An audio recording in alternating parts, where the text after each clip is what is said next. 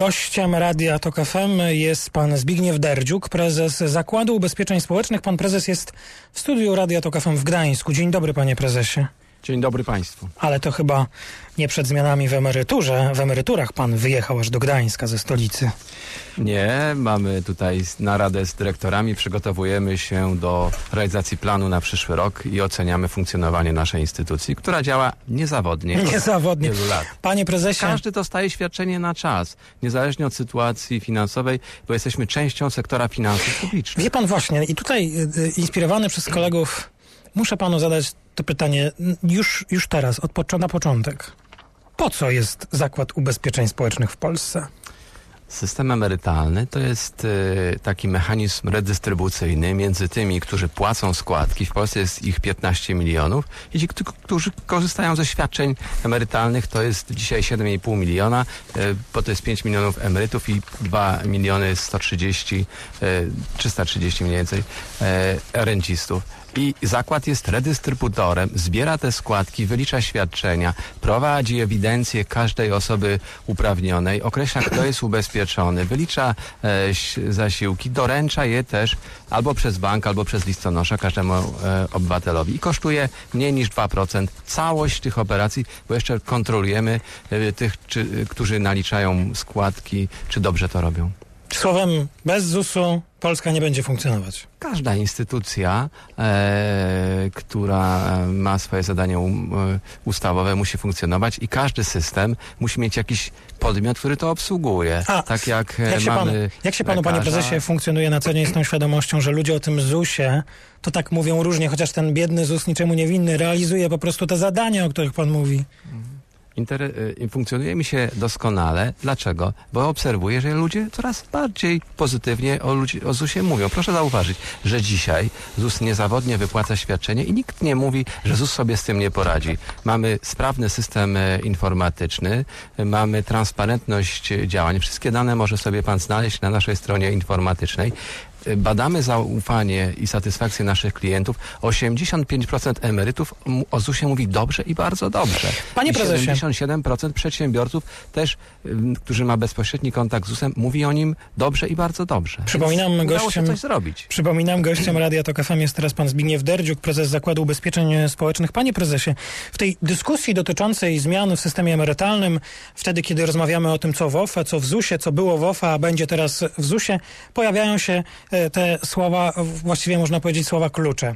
To teraz będę, e, proszę wybaczyć, że prezesa pytam o tak e, podstawowe rzeczy, ale Myślę, że one są naprawdę ważne. Czym jest konto, a czym jest subkonto w ZUS-ie? To moje konto i subkonto emerytalne. Ja, przyszły emeryt, pozwalam sobie operować na swoim przykładzie, żeby było jak najłatwiej. Najlepiej o tym się dowiedzieć, wchodząc na stronę ZUS-u, logując się na swoje konto, które jest dostępne przez internet w portalu usług e, elektronicznych. I każdy może to zrobić? Oczywiście, że tak. Każdy może przyjść do ZUS-u, wziąć sobie login i hasło, bo to są dane personalne, wrażliwe i już mamy kilkaset tysięcy ludzi, którzy z tego korzystają, a y, każdy może dalej to zrobić, jeśli ma podpis elektroniczny albo y, zaufany profil. Ale teraz tak, zbieramy 19, y, 52% składek od y, wynagrodzenia na fundusz emerytalny. Płacimy, wiadomo, tylko do 30-krotności. I te pieniądze zapisuje się na koncie w ZUS-ie, y, przy czym na koncie w ZUS-ie zapisuje się w różnych latach. Y, w roku 2010 zapisywaliśmy pomni- to, co było u nas 12,22, a 7,3 było w OFE. Później się zmieniło w Się zmieniło. 2011 i e, ustawa to zmieniła, bo Tak jest instytucją wykonawczą.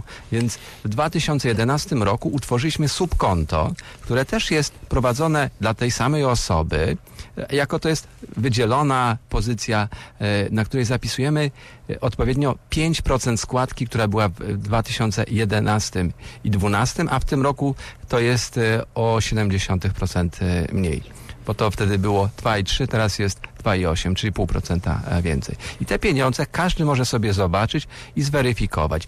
Jaka jest różnica między kontem a subkontem? E, Konto ma inny e, sposób waloryzacji, czyli inne parametry się używa, czyli to jest wartość e, wzrostu funduszu wynagrodzeń. Ktoś mówi, że to jest arbitralne. Nie, to jest jednoznacznie określone w ustawie.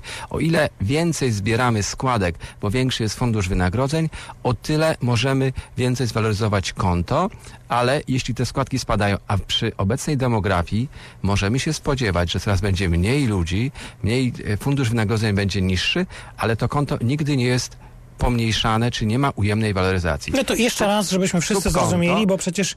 A, proszę bardzo. Nie. Konto, tylko już dowiem. Tak, tak. Konto jest waloryzowane też co roku, ale w taki sposób, że to jest średnia krocząca z pięciu e, e, ostatnich lat wielkości PKB w Polsce. Te dane są publikowane niezależnie Tak, tak. od ZUS-u. Ale ja myślę, że warto je powtarzać, zwłaszcza w takim dniu, kiedy chcemy, aby nikt nie został z, bez wiedzy, jeżeli tylko będzie chciał ją e, zdobyć, o tym, jak e, system e, funkcjonuje. E, przedstawiciele, na przykład e, przedstawiciele OFE mówią, no tak, jak pieniądze te z OFE trafią do ZUS-u, e, to co to za waloryzacja? Kto nam obieca, że ona będzie? Zawsze będzie ta waloryzacja, panie prezesie? Y, Ona jest y, zawsze, dlatego że to jest prawo obywateli y, i oczywiście zmiana tego mechanizmu pewnie zawsze będzie pytane o to Trybunał Konstytucyjny, czy Tak jest, jest. to dopuszczalne. To po pierwsze. E, Po drugie, ona zależy od demografii. My dyskutujemy teraz e, sobie o tym, czy będziemy mieli w akcjach, czy w obligacjach, czy w, czy w ZUS-ie. I tak jest to część mechanizmu finansów publicznych, ściśle sprzężona, co oznacza, że jeśli będzie gospodarka się rozwijała, to e, szanse i gwarancje są wyższe. Jeśli gospodarka, jak w Grecji czy w innych krajach kryzysie, na przykład w krajach e, Łotwa, Litwa, były świadczenia e, zmniejszane, to ona wymaga dostosowania tego systemu. Szwecja, która ma system taki jak nasz i ma tą już wypłatę ze, z, z tych części rynkowej. Mm, U nich to inaczej się nazywa, tam mają 800 ofert, a nie 14 do wyboru. Każdy sobie definiuje strategię inwestycyjną w pięciu różnych scenariuszach i oni mają akcep- przyjęte przez państwo i zaakceptowane przez społeczeństwo możliwość e, waloryzacji ujemnej. W Polsce nie ma waloryzacji ujemnej świadczeń, tak samo i nie ma waloryzacji ujemnej y, związanej z, z zapisem na kontach. Oczywiście rynek y, powoduje, że wycena jednostek uczestnictwa w OFE raz spada, raz y, y, rośnie. Dobrze, panie prezesie. To teraz jeszcze parę pytań dotyczących tego, co może być, a potem wracamy jeszcze, wrócimy jeszcze do takiej normalnej logiki e, funkcjonowania e, ZUS-u. Jeżeli będzie mm, przez rząd przyjęty model taki, w którym ten wybór między OFA a ZUS trzeba będzie dokonać w ZUS-ie, to rozumiem, zakład nie będzie miał problemu z przeprowadzeniem takiej operacji i wszystkich nas, którzy będą chcieli e, zadeklarować, przyjmie z otwartymi ramionami. To na pewno będzie spore przedsięwzięcie y, i w zależności Spore jak, będzie, tylko czy będą problemy?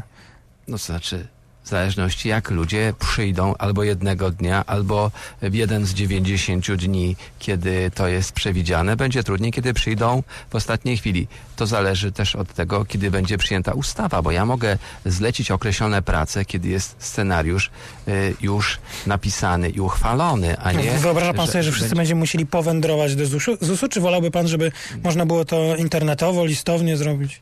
Mm, Dzisiaj te osoby, które mogą skorzystać z platformy usług elektronicznych, Tak będą mogli tak to zrobić. Panie prezesie. To po pierwsze. Ale to też trzeba e, e, dodać, że to Tak. jest wybór obywateli. Oni mogą przyjść albo mogą skorzystać e, z prawa dom, domniemania ich zachowania. Czyli zostaną wtedy przeniesieni do ZUS-u. A jak e, ta operacja już zostanie w ustawie zapisana i będzie wdrażana, to OF, to ZUS będzie, czyli ta operacja przeniesienia tej obligacyjnej części, która jest w OFE do ZUS-u, to ZUS będzie musiał na nowo napisać jakiś e, program informatyczny? Co się będzie musiało wydarzyć w samym zakładzie? Ile to będzie kosztować?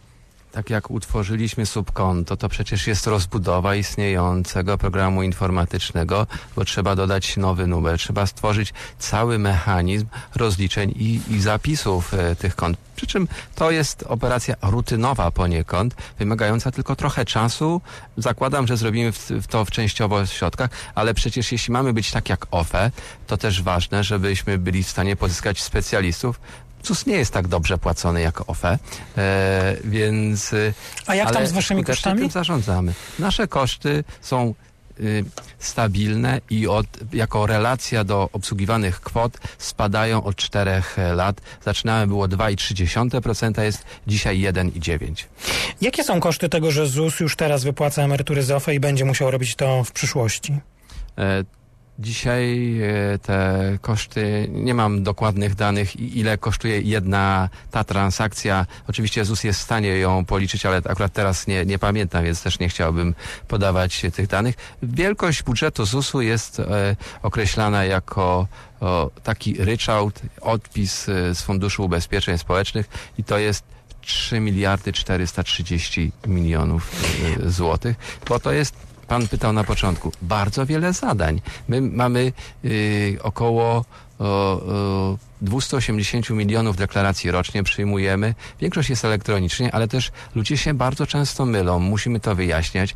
E, też e, udzielać informacji. Mimo, że mamy cz- 5 milionów emerytów, a rocznie na rynek wchodzi około e, kilkuset e, tysięcy, tam około 150 do, do 200 tysięcy, w zależności od roku, to i tak wydajemy niezależnie od waloryzacji. 4 miliony 600 e, decyzji emerytalnych. ma pan przekonanie- Ludzie mają prawo być obsługiwani jak najlepiej, a naszym obowiązkiem jest to najlepiej zapewnić. Dlatego automatyzujemy się, wprowadzamy e, nowe rozwiązania, dostęp przez internet i też e, skracamy różne procedury. Wracam jeszcze na chwilę do tych wypłat z OFE. Ma pan przekonanie, że e, gdyby na przykład to nie zakład ubezpieczeń społecznych, ale zakłady emerytalne wypłacały te pieniądze, to, to nie byłoby lepiej? To znaczy, chodzi mi o to, czy ten całościowy, obecny i przyszły koszt nie jest dla ZUS-u za wysoki? E, Nie. To jest tylko drobny że- element oczywiście całości, Nie, ale... ale bardzo istotne. dobrze, że pan redaktor o to zapytał, bo wiele osób w ogóle nie, nie zwraca na, uwagi na to, że